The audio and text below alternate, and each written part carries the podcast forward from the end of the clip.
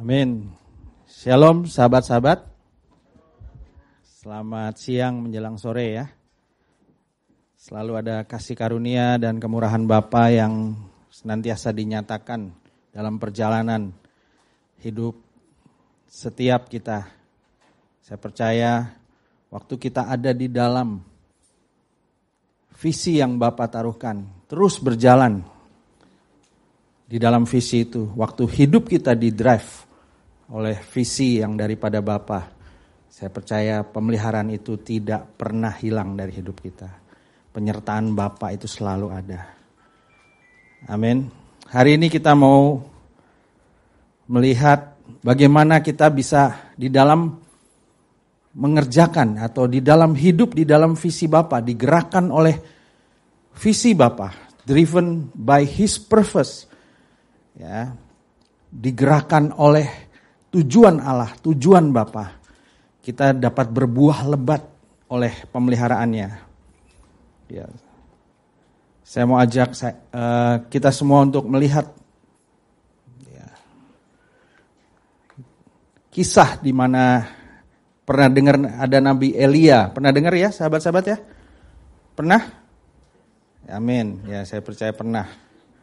Ya Nabi Elia adalah nabi dari kerajaan Israel. Ya di situ dia adalah orang Tisbe. Tapi saya nggak mau bercerita tentang dari mana dia berasal dan uh, dari mana dia lahir. Tapi saya mau melihat saya mau mengajak sahabat-sahabat melihat bagaimana pemeliharaan Bapa nyata melalui hidup Nabi Elia ini. Ya kita saya bacakan di sini satu raja-raja. Dilihat dari satu raja-raja 17 ya, ayat 2 sampai 9. Waktu itu Elia ya diberi perintah oleh Allah ya diberi diberi uh, perintah untuk pergi. Kenapa? Karena waktu itu Tuhan mau mendatangkan uh, tidak mau mendatangkan hujan jadi dikatakan di sana, aku akan tidak akan mendatangkan hujan sampai kukatakan. Ya. Karena hujan itu sangat penting di daerah Israel. Hujan itu sangat penting kenapa? Karena itu adalah kebutuhan air. Wah, bukan berarti Bapak jahat, Allah jahat. Tapi Allah mau memberi, karena di sana ada ada raja namanya Ahab dipengaruhi oleh Isabel, ya istrinya dan membawa banyak hal penyembahan-penyembahan berhala sehingga bangsa Israel itu tidak melihat lagi ada Bapak di situ, ada Allah di situ. Sehingga Bapak mau menyatakan dirinya melalui hal tersebut. Sehingga diperintahkanlah Elia untuk pergi. Di sini dikatakan, "Pergilah dari sini, berjalanlah ke timur dan bersembunyilah di sungai Kerit di sebelah timur sungai Yordan. Engkau dapat minum dari sungai itu dan burung-burung gagak telah kuperintahkan untuk memberi makan engkau di sana. Jadi burung gagak di uh, Elia diperintahkan untuk ke sungai Kerit. Ya. Dan bersembunyi di situ dan Bapak sudah memerintahkan burung-burung gagak untuk memberi makan dia di sana, untuk membawa daging, memberi makan kau di sana, memberi makan Elia di sana. Di mana? Di mana sahabat-sahabat? Di sana itu di mana? Di Sungai Kerit. Artinya kalau Elia pergi ke tempat lain, ada nggak gagak yang membawa makanan itu ke sana? Nggak ada. Kalau perintah itu tidak dilakukan, tidak dijalankan oleh Elia dan Elia pikir ngapain gue sungai kerit? Su, kalau saya baca bahasa Inggrisnya itu itu namanya carried brook. Brook itu artinya yang besar river, yang lebih menengah itu namanya creek. Ini lebih kecil lagi. Jadi bukan cabang sungai tapi ranting sungai. Ya, kalau kita di sini agak kayak parit lah. Ya, lebarnya itu loncat aja bisa. Gitu. Ngapain? Kalau waktu firman Tuhan sampai ke Elia dan Elia berpikir dengan pengetahuannya sendiri, Elia kan tahu daerah situ. Dan dia juga bilang, ah, ngapain gua ke situ? Kira-kira ada pemeliharaan Tuhan nggak? Pemeliharaan Bapak nggak di situ buat Elia? Nggak ada. Dan luar biasanya, Elia pergi ke sana. Dia pergi melakukan seperti yang difirmankan Tuhan. Sehingga waktu firman itu datang, hari ini waktu firman itu datang dalam hidupmu. Sahabat-sahabat, adakah engkau melihat hidupmu seperti Elia? Dan mengerjakannya, melakukannya Kadang kita waktu melihat firman, oh ya memang firman ini cuma buat Elia. Ya kan dia hamba Tuhan, dia nabi. Siapakah saya? Siapakah saya ini? Ya, aku orang yang nggak penting. Aku ini bukan siapa-siapa. Aku bukan orang yang melayani. Ya memang betul. Firman ini untuk orang yang melayani dan sahabat-sahabat ini melayani Tuhan dengan apa pun yang sahabat-sahabat lakukan. Jangan melihat memandang hidupmu sepertinya tidak penting karena Bapak mau membawa hidupmu dan mengangkat hidupmu. Bapak itu melihat engkau penting, melihat engkau berharga.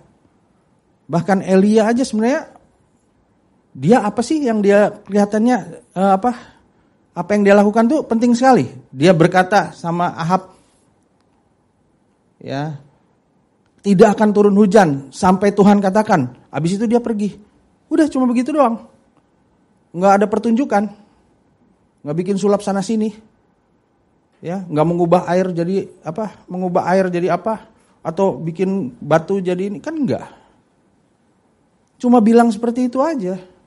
Bahkan hal yang kelihatannya tidak penting sekalipun, Bapak memperhatikan. Waktu engkau menerima firman itu secara personal dalam hidupmu, lihatlah Bapak mau membawa hidupmu dan memperhatikan hidupmu. Lalu setelah itu, setelah beberapa lama kemudian, Tuhan bicara lagi. Di ayat yang ke-9 dikatakan, bersiaplah, pergilah ke Sarfat yang termasuk wilayah Sidon dan diamlah di sana. Ketahuilah aku telah memerintahkan seorang janda untuk memberi engkau makan. Ya. Kalau melihat di peta ya di petanya itu ya Sidon itu kalau sekarang itu daerah Libanon jadi dia naik ke atas. Naik ke atas tuh bukan dari sini dari sini naik ke atas sampai Gunung Sindur, masih dekat gitu ya. Atau daerah Legok gitu ya. Enggak. Kira-kira 100 sampai 150 km naik ke atas. Masih jalan lagi terus sana. Nanti belok kiri, belok kanan, lurus, belok kiri, belok kanan. Ya kan cuma ada dua belokan kalau nggak belok kiri, belok kanan ya. Nah, itu ketemulah di situ kampung Sarfat namanya. Dan dia harus cari cari janda. Halo, di sini ada yang janda gitu. Dia cari di kampung itu. Di sini ada yang janda, di sini ada yang janda. Ah, ini nih kayaknya nih. Janda ini nih. Dia datang. Ya. Dia datang. Nah, jandanya juga bingung kan didatengin datengin Elia, bingung dia. Karena daerah itu bukan daerah Israel. Maksudnya da, bukan daerah yang ada di Israel. Dia jauh di sana, di Sidon. Di daerah Libanon, udah jauh ke mana-mana gitu. Dan dia bertemu. Ya, kalau ketemu enak kenalan dulu ya. Eh, saya Elia, ibu siapa? Enggak, dia langsung bilang ya di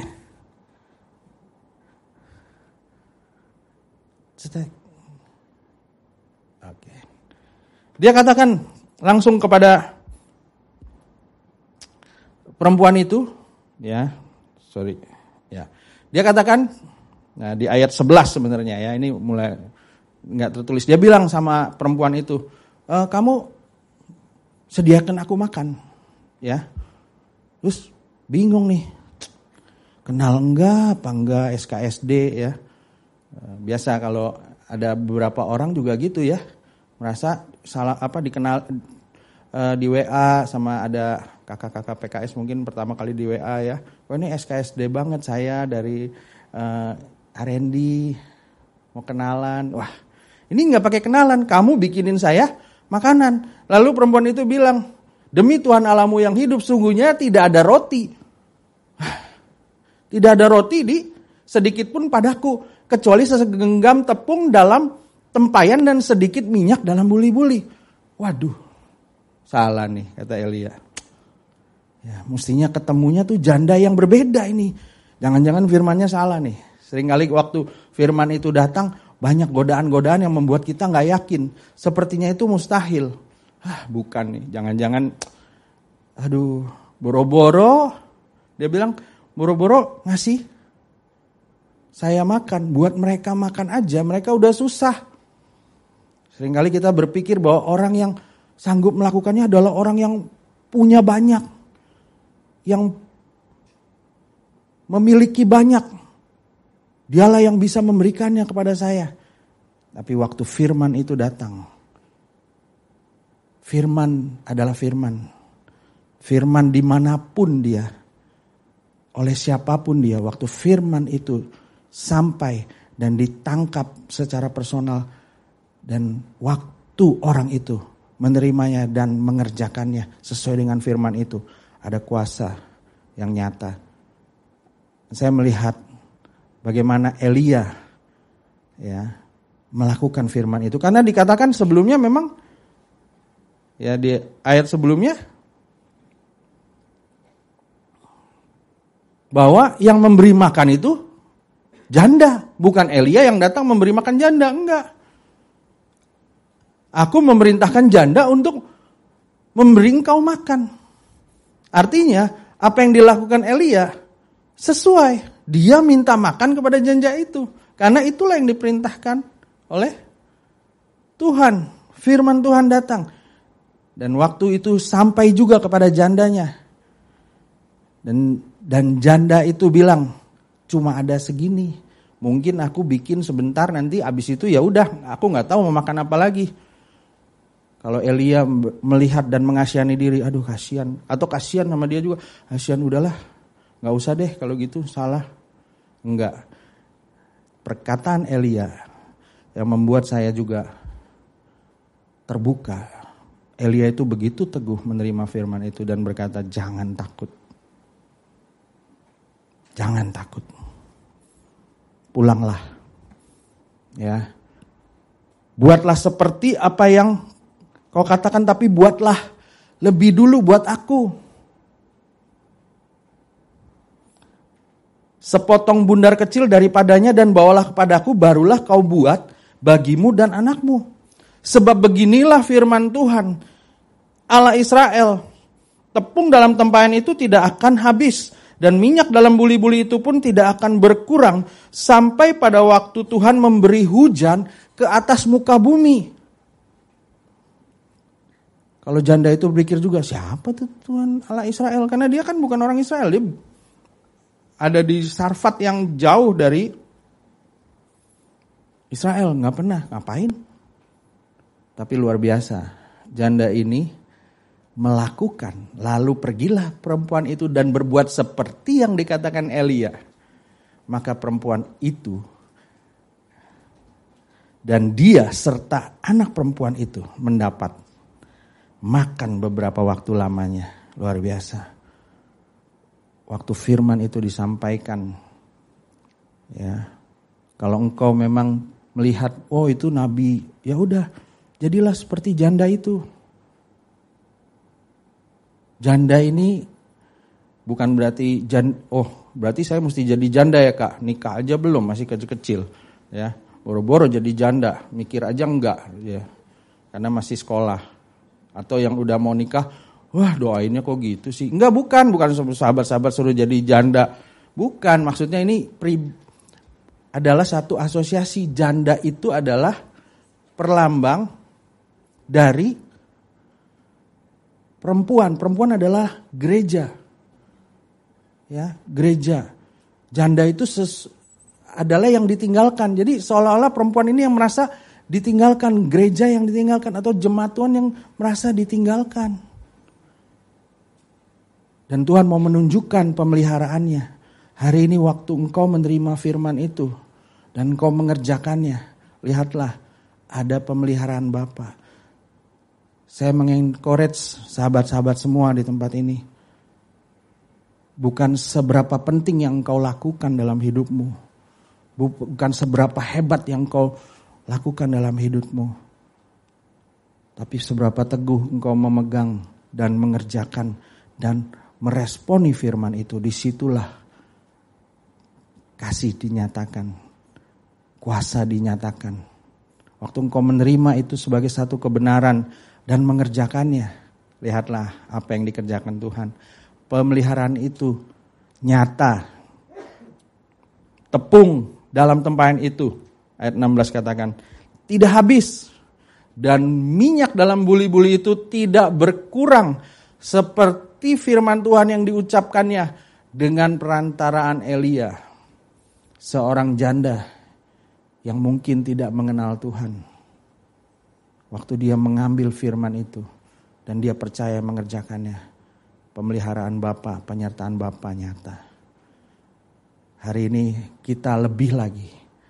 Bapa itu begitu mengasihi kita di dalam Kristus sebagai orang-orang yang ditebus. Engkau adalah anak-anak yang dikasihi.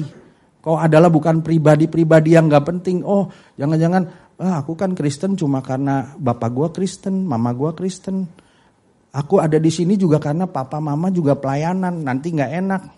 Aku ada datang ke HRND juga karena disuruh apa pun itu. Lihat Bapak itu mengasihi. Bukan dengan apa yang kau perbuat, bukan dengan apa yang kau bisa. Tapi karena Bapak memperhatikan hidupmu. Engkau penting buat Bapak.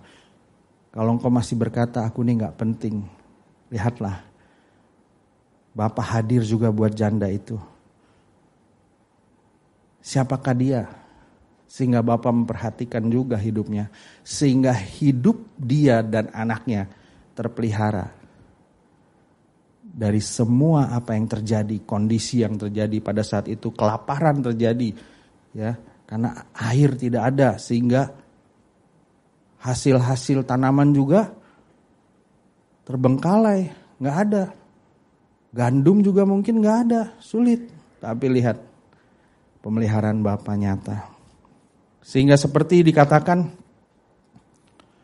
ya, dikatakan di dalam Filipi 4 ayat 19. Paulus bilang, Allahku akan memenuhi segala keperluanmu menurut kekayaan dan kemuliaannya di dalam Kristus Yesus. Jadi menurut menurut siapa? Menurut apa? Kekayaan dan kemuliaan siapa? Kristus. Dia yang sudah bangkit, dia yang sudah dimuliakan. Menurut sahabat-sahabat, Kristus kaya nggak? Hah? Enggak kak, buktinya dia jalan-jalan nggak tahu. Dia bilang tidur aja gue nggak tahu di mana, ya kan? Li, apa serigala punya liang, apa apa punya sangkar tapi aku tidak punya meletakkan tempat. Ya, sahabat-sahabat, nggak seperti itu kalau saya melihatnya. Sederhana aja. Kalau nggak punya uang ngapain ada Yudas? Ya, cuma kita nggak mau bahas di sini. Ngapain ada Yudas? Yudas itu bekerja sebagai apa? Bendahara ngapain? Hah? Megang siapa? Megang uang. Ya, sahabat-sahabat, ya seberapa banyak kita uangnya juga belum pernah nih pegang bendahara gitu ya. Kalau saya dipegang istri bendahara saya. Kalau iya. Tapi saya melihat kaya. Kenapa? Dia adalah Allah yang memiliki semuanya. Kalau sahabat-sahabat berpikir Yesus itu miskin, ya ketinggalan zaman. Ya, Yesus itu sangat kaya dan dia mau memenuhi segala keperluanmu di dalam kekayaan dan kemuliaan di dalam Kristus Yesus. Bukan di dalam kehebatan kita, bukan di dalam keinginan kita, bukan di dalam apa yang kita bisa. Waktu sahabat-sahabat datang melihat, wah saya harus bisa ya, saya harus mampu ya. Di situlah sahabat-sahabat banyak mengalami kesukaran, kedukaan, banyak mengalami lelah, letih. Karena hanya di dalam Kristuslah ada ketenangan dan jiwamu akan mendapat ketenangan. Datanglah kepadaku yang letih lesu dan berbeban berat. Dan jiwamu akan mendapat ketenangan. Kalau sahabat-sahabat mau mendapat ketenangan, mendapat rest, ya, kok nilai jelek melulu, ya, kok gaji nggak naik-naik, kok apa, kok usaha gagal melulu. Lihatlah bahwa Bapak mau memberi dan memenuhi segala keperluanmu di dalam Kristus, bukan di dalam yang lain, bukan di dalam kemau, eh, kemampuanmu, kehebatanmu. Ya. Kalau lihat pohon anggur itu pohon anggur itu yang berbuah ya, pohon anggur itu yang itu ada pokok dan carang, ada rantingnya. Ranting itu berbuah hanya jika dia menempel pada pokoknya. Pokoknya itulah yang memberi supply. Ya. Dia nggak nggak ranting itu nggak ngeden gitu. Bagaimana ya? Aku harus berbuah. Yes. Gimana caranya? Itu enggak, cukup nempel aja.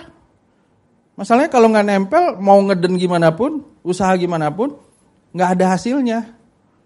Sehingga waktu kita melihat di dalam Efesus ya, dikatakan kita ini buatan Allah. Diciptakan dalam Kristus Yesus untuk melakukan pekerjaan baik yang sudah dipersiapkan Allah sebelumnya. Ia mau supaya kita hidup di dalamnya. Yang mempersiapkan pekerjaan baik itu siapa? Bapak yang persiapin, bukan sahabat-sahabat. Sahabat-sahabat berpikir saya banyak pekerjaan baik, saya nyumbang kalau lagi jalan, lagu lagi lagi lampu merah. Ada orang nyumbang, yang sebelah kiri yang naik motor nyumbangnya goceng, yang naik mobil, oh masa sih, gengsi dong, ya. Saya nyumbang lebih lagi, 20 ribu. Jadi saingan tuh, saling nyumbangnya. Ya. Ada juga yang kayak gitu berbuatan baik banyak. Bukan itu, sahabat-sahabat. Setiap hal yang dimulai dari ego saya untuk melakukan perbuatan itu cuma kelihatannya baik, bukan perbuatan baik. Hanya perbuatan baik itu hanya yang dipersiapkan Bapak. Jadi tidak ada satupun perbuatan kita yang baik kalau itu bukan dari Bapak. Karena dia adalah Bapak yang baik. Bapak yang benar. Boleh saja kita kelihatannya baik. Ujung-ujungnya adalah untuk diri saya. Kadang kita suka melakukan perbuatan yang baik. Ya, kasih orang supaya orang itu suka sama saya. Ujung-ujungnya buat siapa? Buat egomu, supaya saya diterima. Waktu dia nggak bisa nggak bisa menerima, waktu dia nyebelin, waktu dia menolak kamu, apakah engkau masih bisa menerima dia? Perbedaannya sangat sangat signifikan kalau sahabat-sahabat bisa melihat. Setiap hal yang diperbuat dari egomu, sekalipun itu kelihatan baik, itu bukan perbuatan baik. Jadi hanya disiap, hanya yang disiapkan Bapak aja itulah perbuatan baik. Dan apa yang kita kerjakan, apa yang Bapak mau kita kerjakan, apa yang mau Bapak kita apa mau Bapak mengerjakan supaya kita kerjakan itu apa? Supaya tinggal di dalamnya. Lihat, hidup supaya kita hidup di dalamnya. Hanya itu aja. Paling sederhana. Bukan sahabat-sahabat lalu uh, melakukan sesuatu yang kelihatannya hebat baru diterima. Enggak, Bapak mau supaya sahabat-sahabat cuma hidup di dalamnya. Di dalam apa? Di dalam Kristus. Di dalam apa? Di dalam kasih karunia. Di dalam apa? Di dalam firman yang sudah ada dinyatakan. Hiduplah di situ. Sehingga engkau menerima hal yang baik, menerima rest, menerima nutrisi yang daripada Tuhan, menerima kebaikan yang daripada Bapa. Seringkali kita melihat hidup kita ini harus mengerjakan banyak hal. Ya, ada pertanyaan-pertanyaan, Kak, aku ini susah mengasihi orang. Bagaimana ya caranya mengasihi orang? Mengasihi orang bagaimana caranya? Kadang aku kasih orang itu nggak terima. Aku perhatiin orang itu marah. Ya, jadi akhirnya aku serba salah. Sahabat-sahabat, aku pastikan sahabat-sahabat tuh bukan Raisa. Ya, yang serba salah. Enggak ada. Serba benar di dalam Tuhan. Enggak ada serba salah. Sahabat-sahabat firmannya katakan, saya mengasihi, kita dapat mengasihi, kita bisa mengasihi karena Allah lebih dahulu mengasihi saya.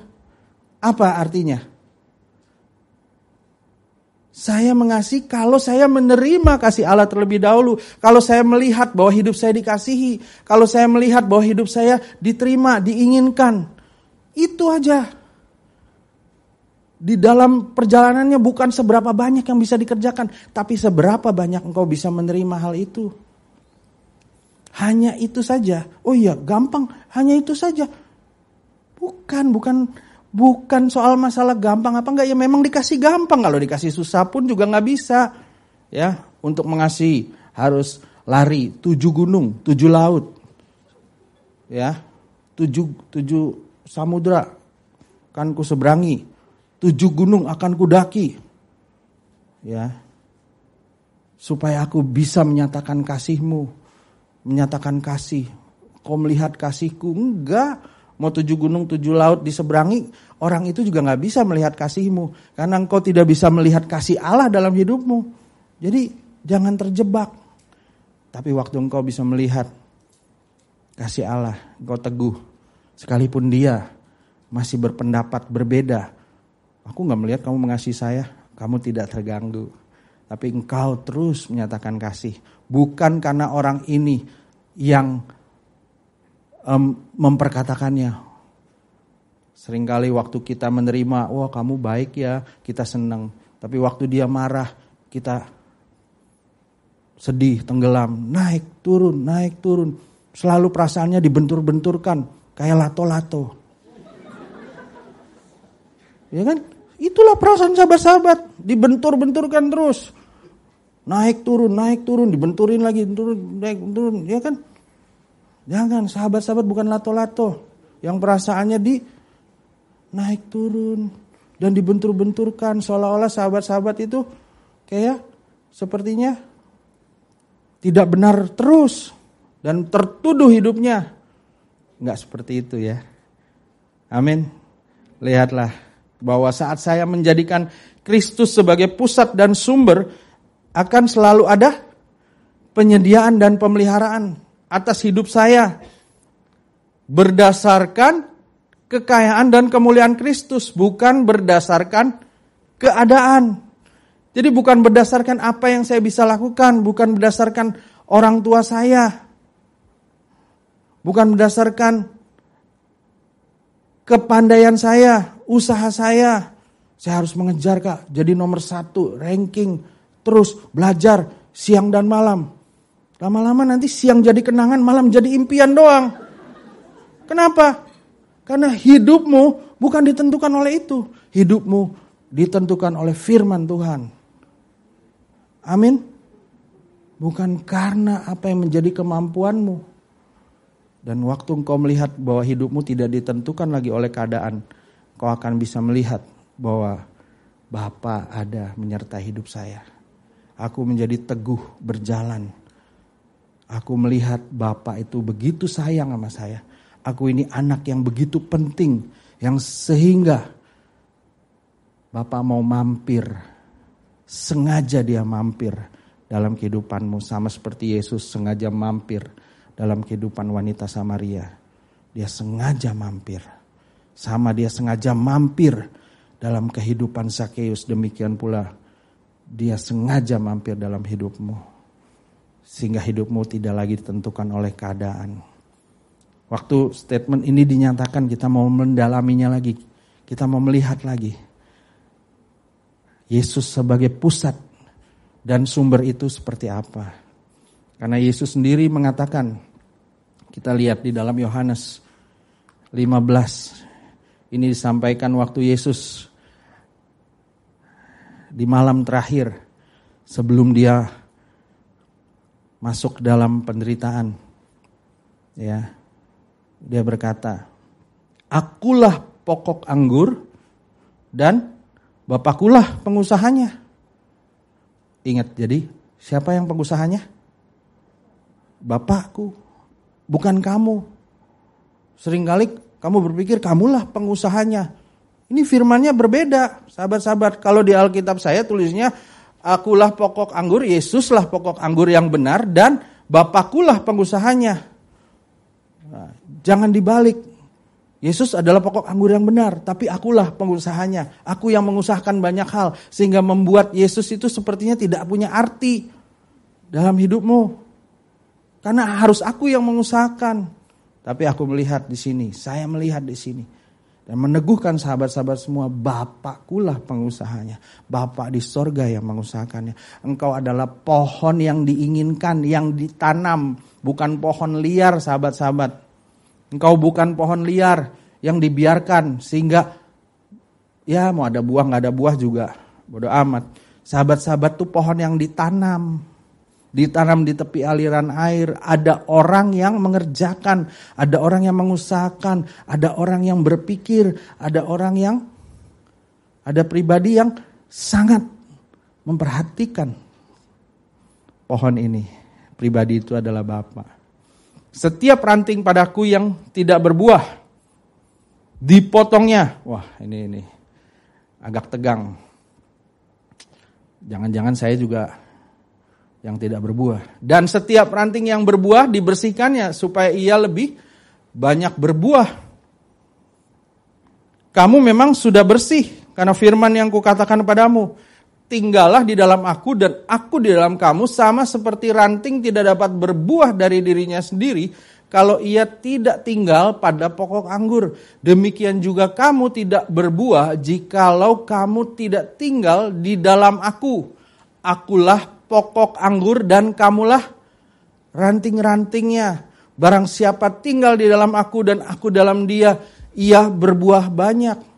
Sebab di luar aku kamu tidak dapat berbuat apa-apa.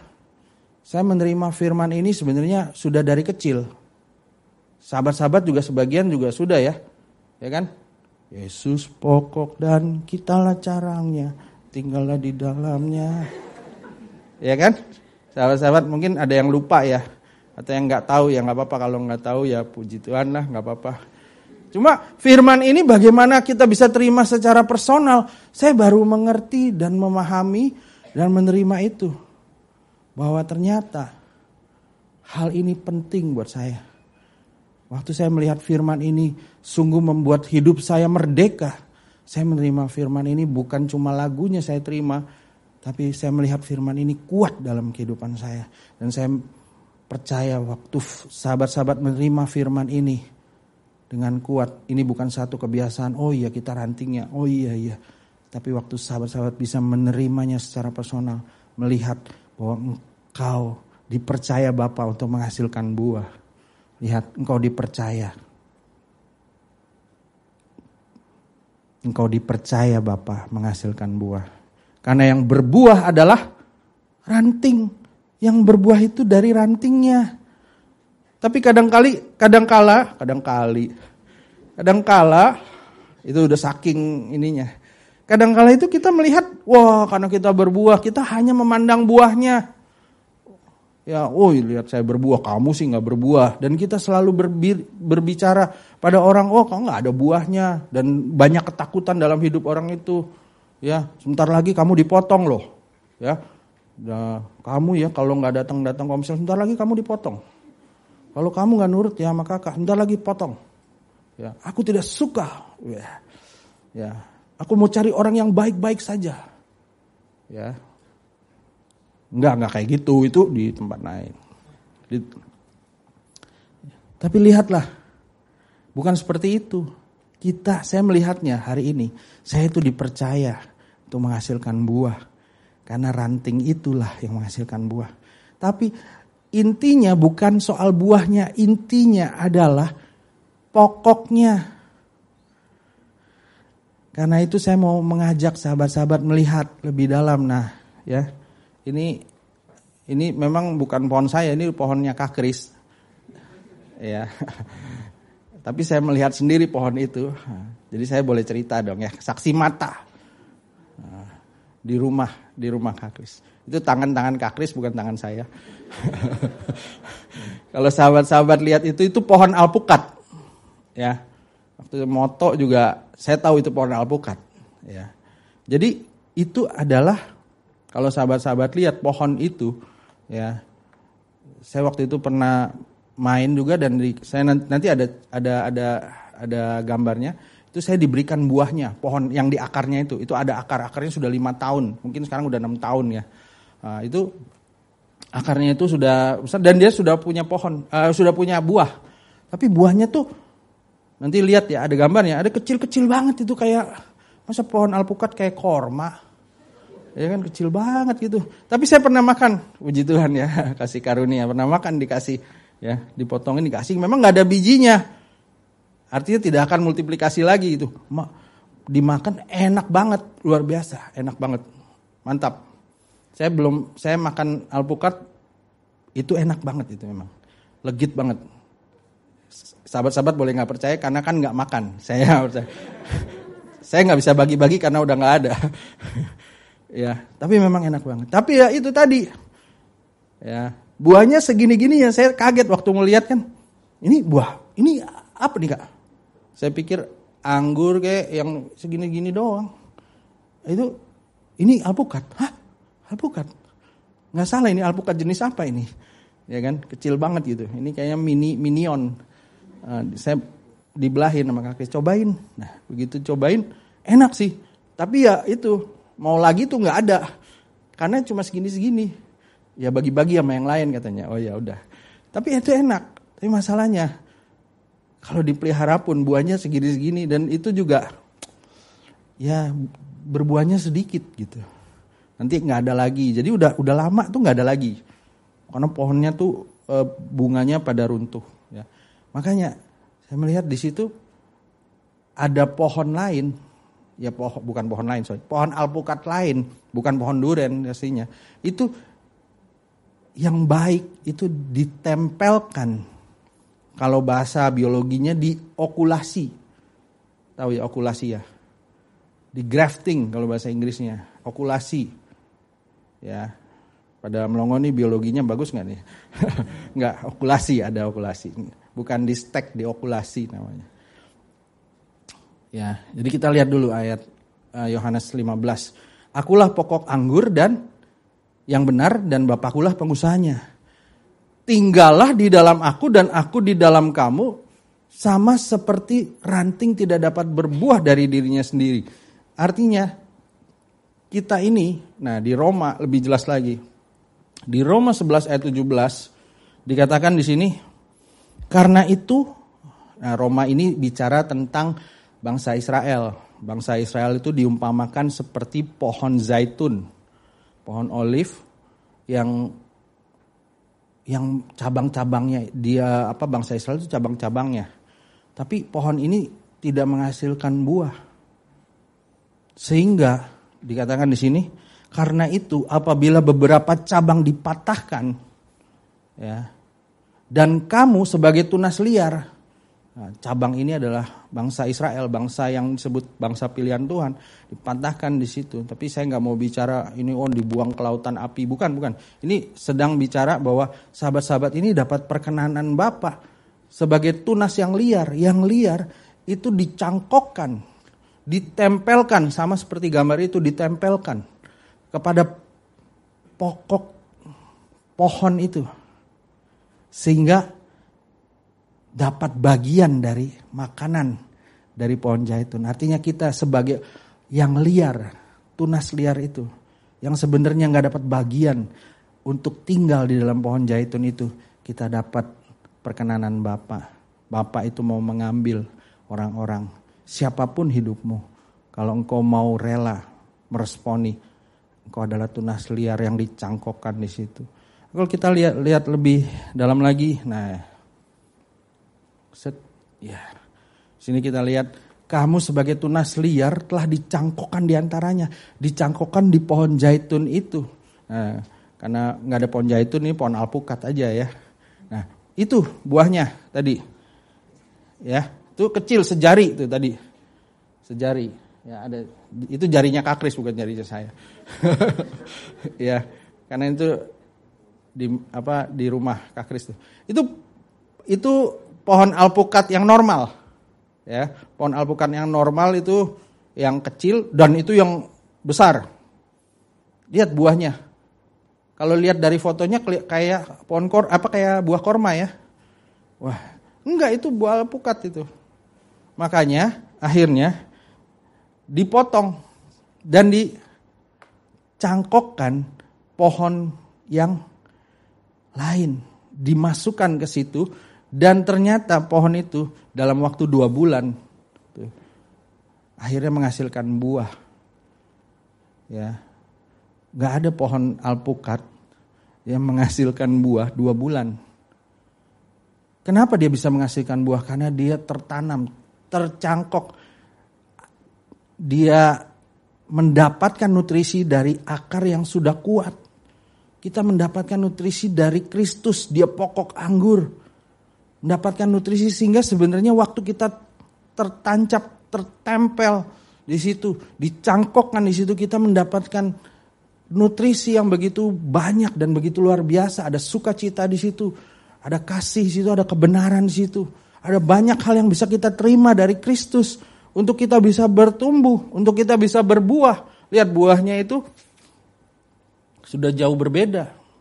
Yang di sebelah kanan itu buahnya itu sudah lumayan besar, mirip dengan itu belum dipanen sih, nanti saya lagi nunggu. Ya, jangan lupa Kak Kris. ya. Jadi itu lagi nunggu nih, ya buahnya itu. Tapi saya percaya itu buahnya besar. Dari situ aja udah kelihatan. Itu baru beberapa bulan ya, maksudnya beberapa bulan gitu. Dua bulan itu sudah kelihatan buahnya seperti itu. Ya. Makanya kita ini, waktu kita tertancap, maksudnya tercangkok, eh, tinggal di dalam pokok anggur yang benar. Makanya yang pertama adalah bagaimana kita bisa berbuah lebat. Dan tetap, kita tetap tinggal dalam pokok yang benar. Itu harus tinggal di situ. Gak mungkin. Coba kalau yang kecil itu didiamin, dibikin, suruh dia uh, berakar sendiri. Lama, bisa pul uh, tahunan lagi. Mungkin bisa, iya, mungkin enggak. Tapi waktu dia ditempelkan mendapat kesempatan, setiap kita mendapat kesempatan, setiap kita yang percaya Yesus kita dicangkokkan kembali, tertempel, menempel kepada pokok anggur yang benar itu, kita mendapat kesempatan yang sama untuk menerima semua yang baik daripada Bapa. Ya. Dikatakan di ayat 17. Nah, ini kita mau lihat bagian yang lainnya. Dikatakan di sini turut mendapat bagian dalam akar pohon zaitun yang penuh getah. Oh, kalau kata getah di sini bingung ya, karena getah itu biasanya karet. Di sini mungkin getah itu kalau bahasa aslinya eh, bahasa Inggrisnya itu fatness. Kalau fatness kegemukan ya. Yang pertama-tama tersinggung waktu kegemukan ya saya dulu dengan fatness. Oh ya ini bagian saya nih gemuk gitu. Enggak sih. Saya sudah kurus. Ya, bukan soal itu, bukan soal gemuk kurus ya ini. Uh, jadi adalah ternyata ini adalah sesuatu yang subur ya bahasa aslinya itu tadi piotes sorry piotes itu punya kata dasar pino ini bukan bicara promosi pino cafe yang sudah nggak ada ya uh, tapi ini adalah kata pino itu artinya ternyata adalah sesuatu yang disegarkan. Jiwa yang disegarkan. Pino itu bisa berarti minum, sesuatu yang memberikan kesegaran.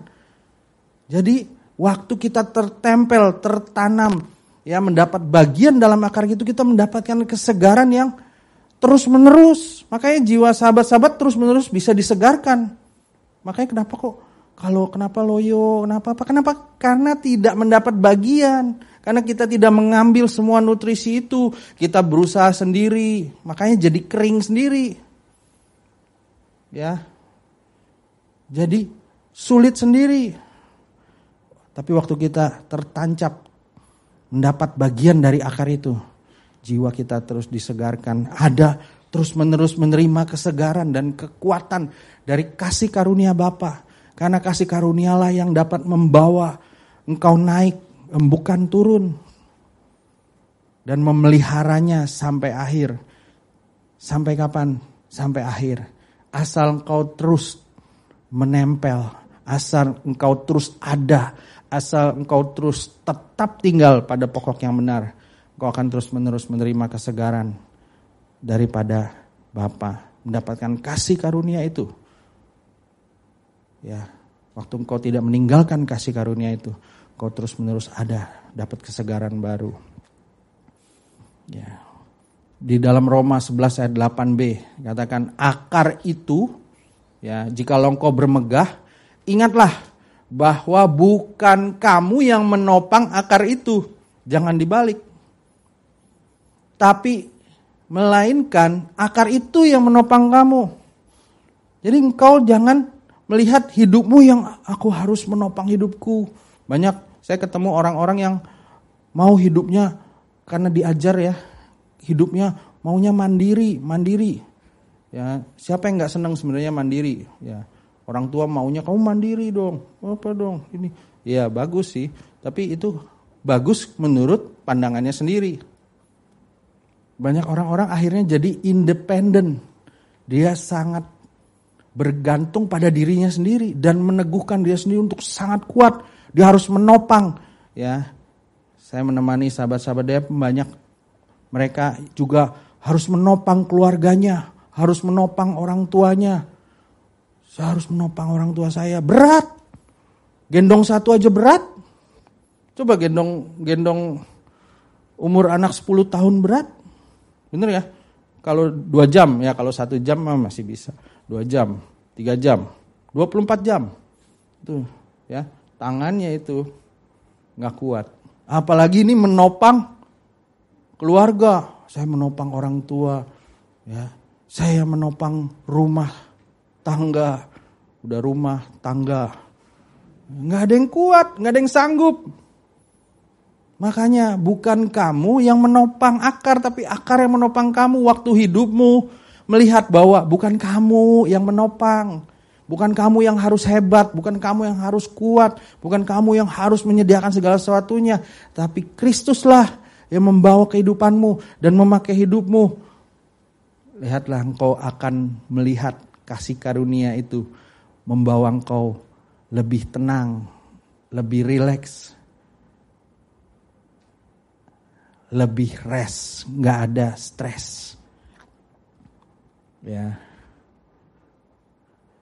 Terus menerus menyadari bahwa saya ini bukan penopang. Namun yang ditopang oleh akar yang benar yaitu Kristus. Sehingga tidak ada pencapaian yang perlu dibanggakan. Kalaupun gagal, ya nggak perlu ditutupi. Banyak kita menutupi gagalan. Oh kalau gagal jangan deh, jangan sampai tahu. Capek. Banyak orang menutupi gagalan itu capek. Waktu saya gagal, saya menutupinya capek. Kan kalau kalau pencapaian maunya dibanggain ya. Capek semuanya. Sama seperti orang, makanya sahabat-sahabat jangan berjudi, ya. Kalau menang, kalau berjudi itu susah hidupnya.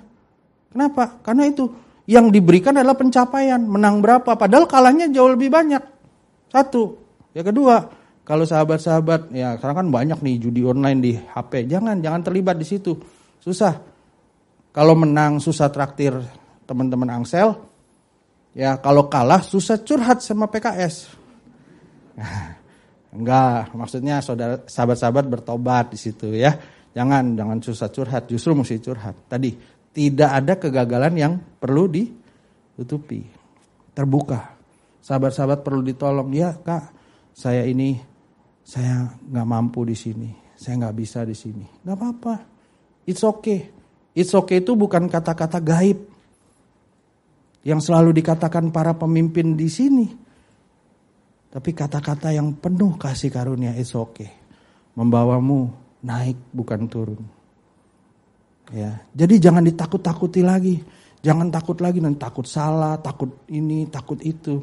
Nggak ada. Hidup kita ini penuh kasih karunia. Amin. Tapi kasih karunia yang membawamu pada kebenaran.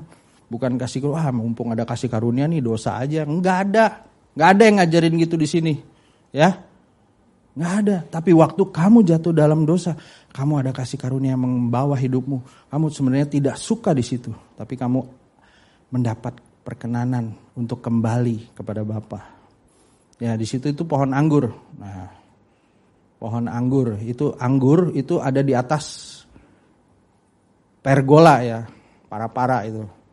Nah itu buahnya tuh masih kecil-kecil. Ya.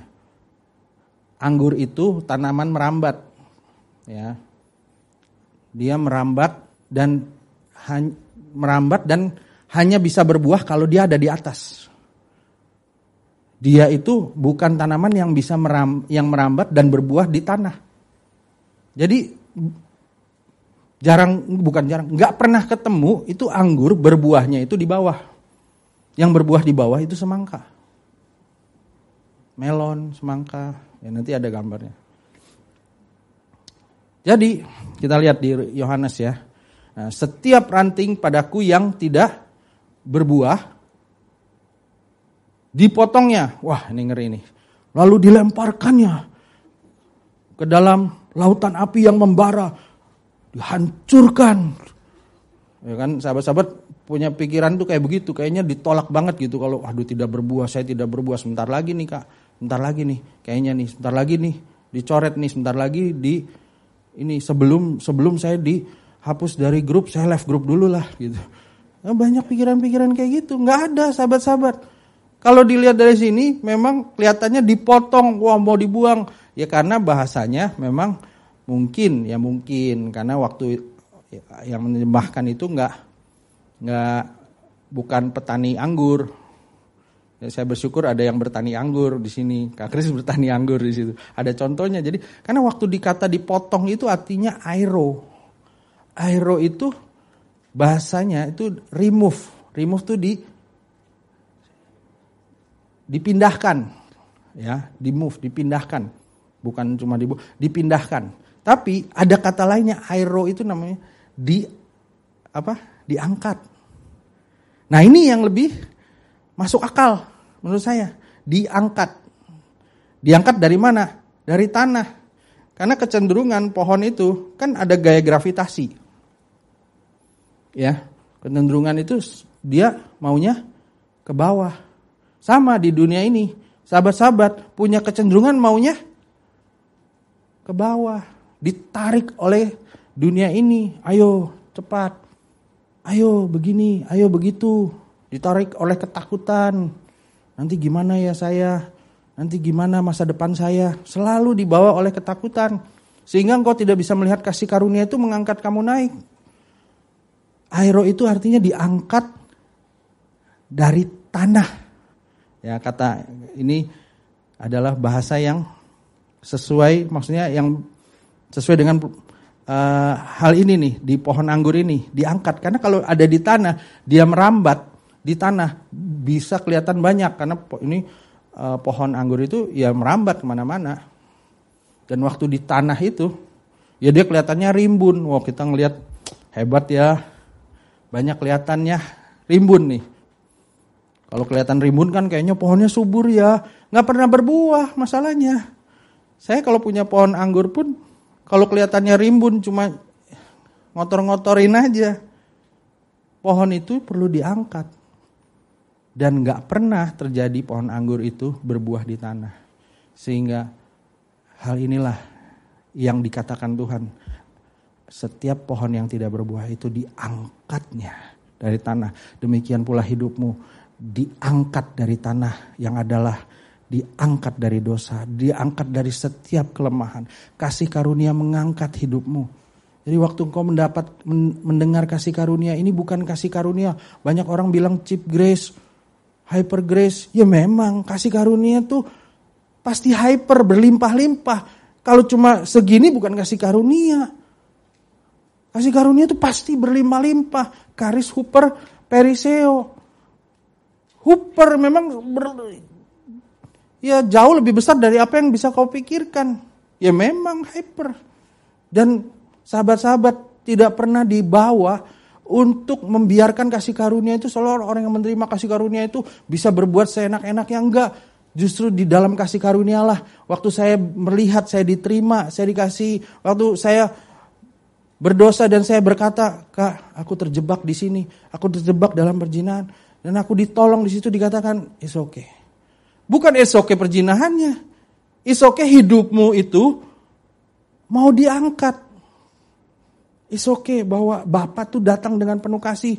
Bukan Bapak suka sama perjinahannya, tapi Bapak suka sama hidupmu dan Bapak tidak mau hidupmu ada dalam perjinahan itu. Dan Bapak mau mengangkat hidupmu dari tanah. Di situlah saya melihat bahwa saya diterima. Ada kasih itu merubah hidup saya. Ada kasih itu yang membuat saya itu ternyata penting ya. Saya itu berarti ya. Saya itu melihat Bapak itu menginginkan saya. Berapa banyak dalam hidupmu sahabat-sahabatku melihat hidupmu tidak diinginkan. Tidak penting. Melihat hidupmu itu sepertinya ada juga boleh, enggak juga enggak apa-apa tidak diperhitungkan. Datang komsel juga boleh, enggak juga enggak apa-apa, enggak pernah dicari. Bahkan di rumah juga enggak pernah dicari, kecuali bawa sendok. Banyak sahabat-sahabat dalam hidupmu seperti itu. Tapi lihatlah Bapak mencari engkau. Bapak menginginkan engkau. Dia mau mengangkatmu naik, bukan turun. Dunia itu selalu mau membawamu turun. Lihatlah Ya, kita lihat di kisah Rasul.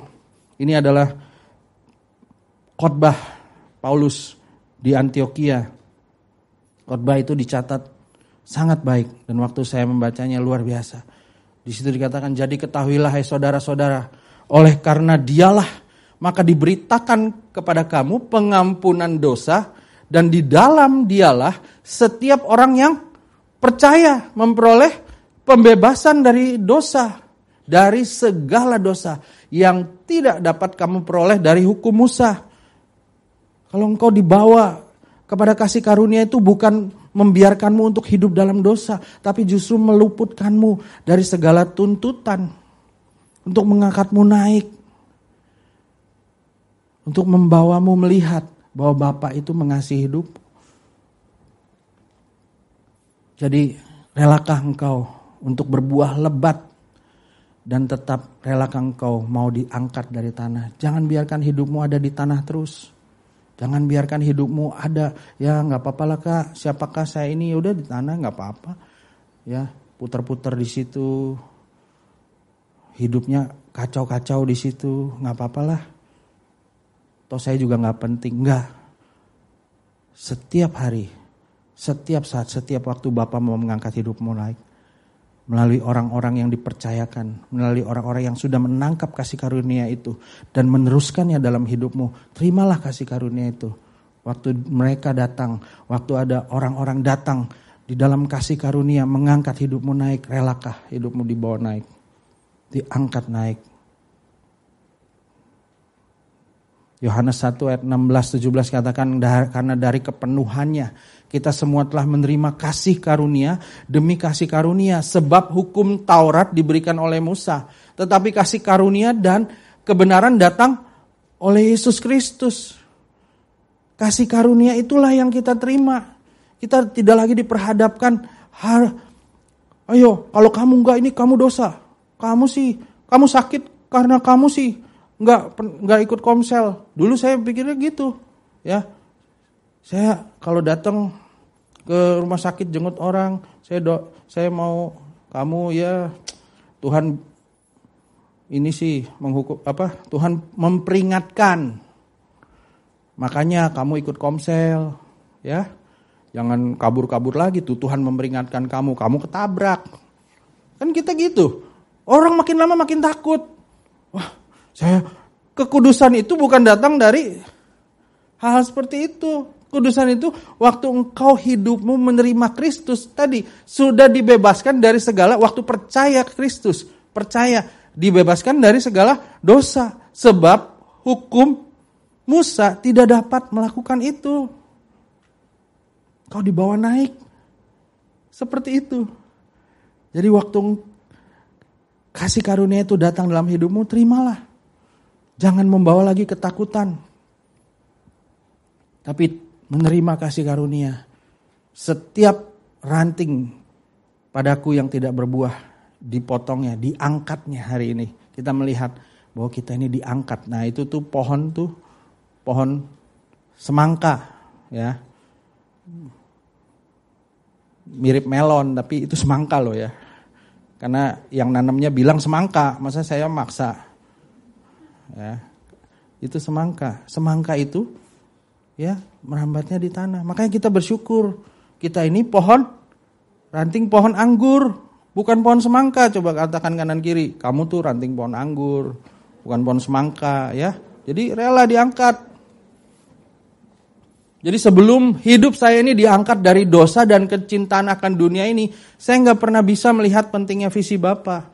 Makanya setiap saat waktu di dalam komsel, di dalam proses penemanan, di dalam uh, apa pertemuan-pertemuan engkau itu terus dibawa untuk diangkat dari kecintaanmu, kecintaan, keinginan akan dunia ini.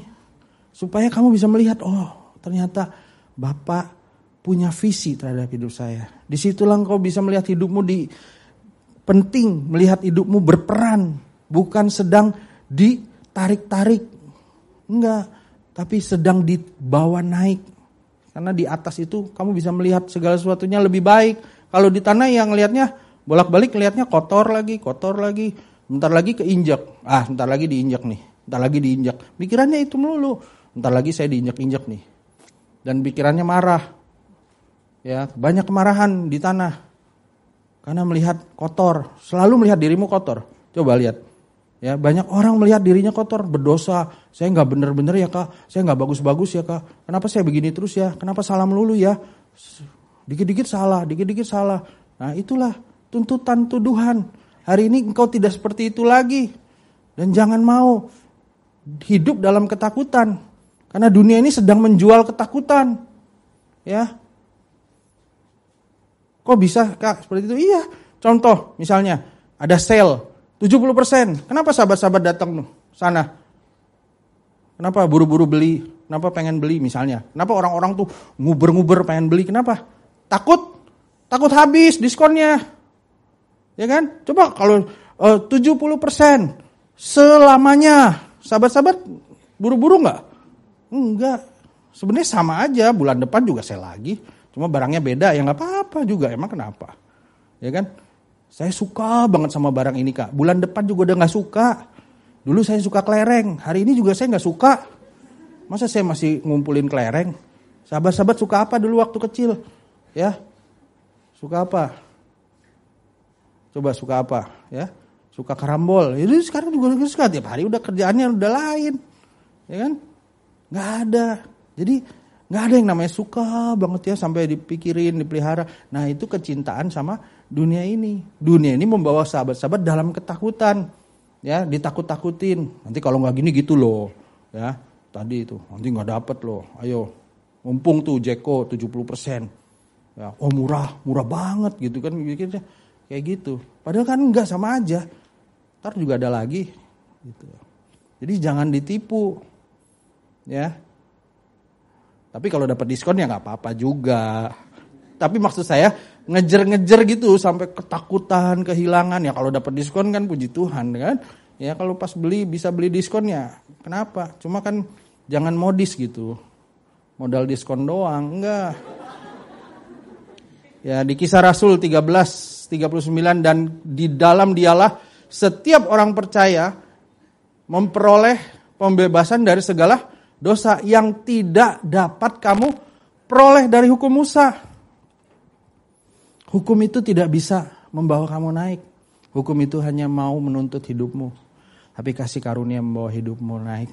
Sehingga hanya dalam kasih karunia saja hidup saya itu diangkat naik. Hidupmu diangkat naik. Bukan hukum, larangan, tuntutan, intimidasi, ditakut-takutin. ya Nanti kalau salah kamu akan dihukum. Ya, awas aja kamu. Ya. Diskors, nggak boleh. Dulu banyak tuh, saya takut. Sehingga saya takut mengakui kalau saya dah kalau saya itu sedang dalam masalah. Karena takut diskors. Dalam pelayanan dulu ya, saya nggak berani. Kalau saya itu punya dosa, saya ngaku. Nanti takut diskors, nggak ada pelayanan lagi. Semua orang lihat saya kayaknya kotor, jelek. Siapakah dia? Dia orang yang kotor. Seperti itu. Dan setiap orang memandang saya sepertinya bawa batu, mau melempari. Dan saya bilang, siapa yang tidak berdosa, lempari saya dulu. Enggak, enggak seperti itu. Nah itulah kasih karunia. Waktu bilang, siapakah yang tidak berdosa, lempari saya dulu. gitu. Kan gitu. Cuma tatapannya itu. Ya kan? Makanya takut. Sahabat-sahabat di sini tidak perlu takut. Karena kasih karunia. Kita dibawa untuk melakukan kehendak Bapa, bukan melakukan kehendak dosa. Amin. Dan yang terakhir, sahabat-sahabat. Yohanes 15 ayat yang kedua B tadi ranting yang tidak berbuah diangkat supaya dia bisa berbuah. Dan selanjutnya ranting yang sudah berbuah di apa? dibersihkannya. Sebenarnya ini dipotong, ada gambarnya dipotong. Dipotong. Kok dipotong sih? Iya, dipotong dari hal-hal yang nggak berguna. Tapi kelihatannya baik. Hal-hal yang mengambil nutrisi itu membuat kamu tidak bisa berbuah. Ya. Dikatakan kamu memang sudah bersih karena firman yang telah kukatakan. Makanya Mazmur katakan dengan apakah seorang muda mempertahankan kelakuannya bersih dengan menjaganya sesuai dengan firmanmu. Bagaimana hidup saya bisa bersih? Dibersihkan oleh apa? Oleh firman. Makanya saya perlu rela untuk berbuah lebat dan tetap saya perlu rela hidup saya dibersihkan dan dipangkas. Namanya pruning. Ya, dipangkas. Dipangkas apanya? Dipangkas semua hal-hal yang kelihatannya bagus, baik. Ya kalau pohon anggur itu ternyata dia tuh ada sulur-sulurnya. Saya kemarin beberapa waktu itu kan main saya ngeliat oh ini ya Kak. Karena dia tuh kayak punya tangan, dia mau pegangan gitu. Ya, Sedangkan kalau dipelihara biasanya sudah diikat. Karena pengusahanya itu yang ngikat. Pertaninya itu ngikat. Sehingga nggak perlu lagi sulur-sulur itu. Karena sulur-sulur itu hanya mengambil nutrisi aja. Ada lagi pohonnya itu rimbun. Justru makin terlalu rimbun malah nggak berbuah. Jadi perlu dipotong daun-daunnya yang besar-besar. Dipotong cabang-cabangnya nggak penting. Makanya di sini digambarkan seperti itu. Nah itu juga sama, pohon anggur yang sama di rumah Kak Kris itu kayak gitu tuh. Itu kalau sahabat-sahabat melihat di situ yang lingkaran merah, di situ ada bagian yang dipotong ya. Tapi dari di bagian yang dipotong itu keluar lagi cabang. Nah justru cabang itulah yang berbuah, yang membawa buah. Nah, nih ini, ini dipotong, ya ini dipotong. Tapi keluar dari sini. Nah inilah pohonnya, apa inilah buahnya. Nih, ini bakal buah nih. Ya, tapi harus dipotong dulu ininya. Baru dia bisa keluar. Nah, lihat nih, kalau di sini lebih jelas. Ini dipotong. Ini dipotong, dari sini tangkainya keluar. Ya. Lihat itu dipotong, dipangkas. Jadi hidup saya perlu dibersihkan dari setiap hal yang sekalipun terlihat baik. Kalau sahabat-sahabat nggak sadar ya ini baik kelihatannya, ya kan? Sulur-sulur itu kelihatannya baik. Karena mau pegangan tapi nggak penting, nggak berguna. Sahabat-sahabat tuh banyak hal-hal yang sahabat-sahabat kelihatannya baik. Sahabat-sahabat tuh melihatnya kelihatannya itu penting buat sahabat-sahabat. Ternyata waktu didalami lagi itu nggak mempengaruhi, bahkan itu membuat sahabat-sahabat tidak bisa berbuah. Hal-hal yang membuat sahabat-sahabat tuh sepertinya tadi misalnya eh, segala sesuatu mau diselesaikan sendiri, ya kan? Kelihatannya baik, nggak ngerepotin orang. Oh nggak mau ngerepotin orang, kelihatannya baik kan? Padahal sebenarnya sahabat-sahabat sedang merepotkan orang. Karena kalau sahabat-sahabat jatuh terjerembab lebih dalam lagi, ya lebih repot lagi ngangkatnya. Bener ya? Kalau lagi sakit dituntun aja nggak apa-apa. Gitu maksudnya. Kadang kan kita maunya nggak ngerepotin orang. Ya ada sahabat satu lagi, ada sahabat saya di DM juga nggak mau ngerepotin, nggak mau ngerepotin. Tapi waktu sak sakit dia pergi sendiri.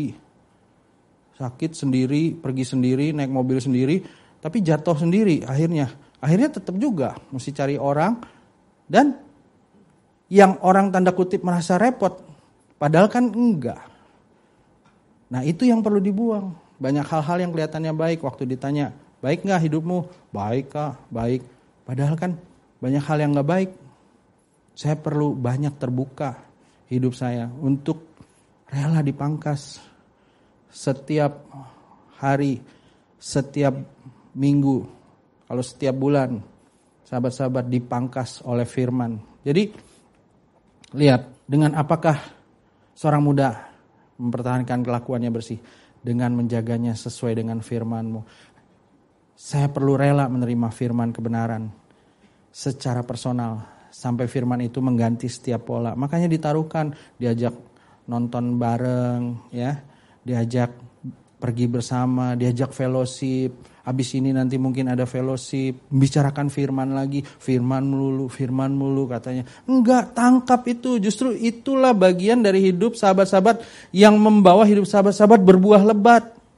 Amin. Bukan lagi melihat itu sebagai satu hal yang dipertentangkan. Ah, ngapain? Atau waktu nerima firman itu kan bukan buat saya, tapi buat dia. Enggak seperti itu. Hari ini rela menerima kebenaran secara personal. Karena itulah yang dapat membersihkan hidupmu. Yohanes 15 ayat 16 baru di sini kita bisa melihat setelah semuanya itu baru ayat ini bisa kita terima. Bukan kamu yang memilih aku tapi akulah yang memilih kamu dan aku telah menetapkan kamu supaya pergi menghasilkan buah dan buahmu itu tetap ya bukan ujuk-ujuk disuruh pergi. Ayo kamu pergi. Ayo sana SMS ya. Tuh masih banyak orang tuh belum bertobat. Ayo datang. Oh, bingung apain nggak? Iya bertiga tiga berempat berempat. Kamu nginjilin sana ya. Jangan sampai jangan sampai gagal. Oke? Nah pergi pergi atau pergi ke mana? Ya yang jauh-jauh gitu. Ya kalau itu kalau nggak dipersiapkan sahabat-sahabat di sana bingung. Atau di sana cuma plesir. Plesir tahu ya bahasanya terlalu kuno ya. Cuma traveling, ya kan? Cuma jalan-jalan doang. Tapi waktu sahabat-sahabat dipersiapkan, tetap tinggal pada pokok anggur yang benar, diangkat dan dibersihkan, sahabat-sahabat bisa mengerjakan, bisa berperan di dalam visi Bapa. Hidup saya sudah dicangkokkan ke dalam Kristus yang adalah pokok anggur yang benar. Saat saya tinggal tetap di dalam kasih karunia yang mengangkat hidup saya dan bukan di luarnya, maka saya dapat menghasilkan buah yang tetap yaitu bangsa-bangsa. Maukah sahabat-sahabat kita baca statement ini bersama-sama? Satu, dua, tiga.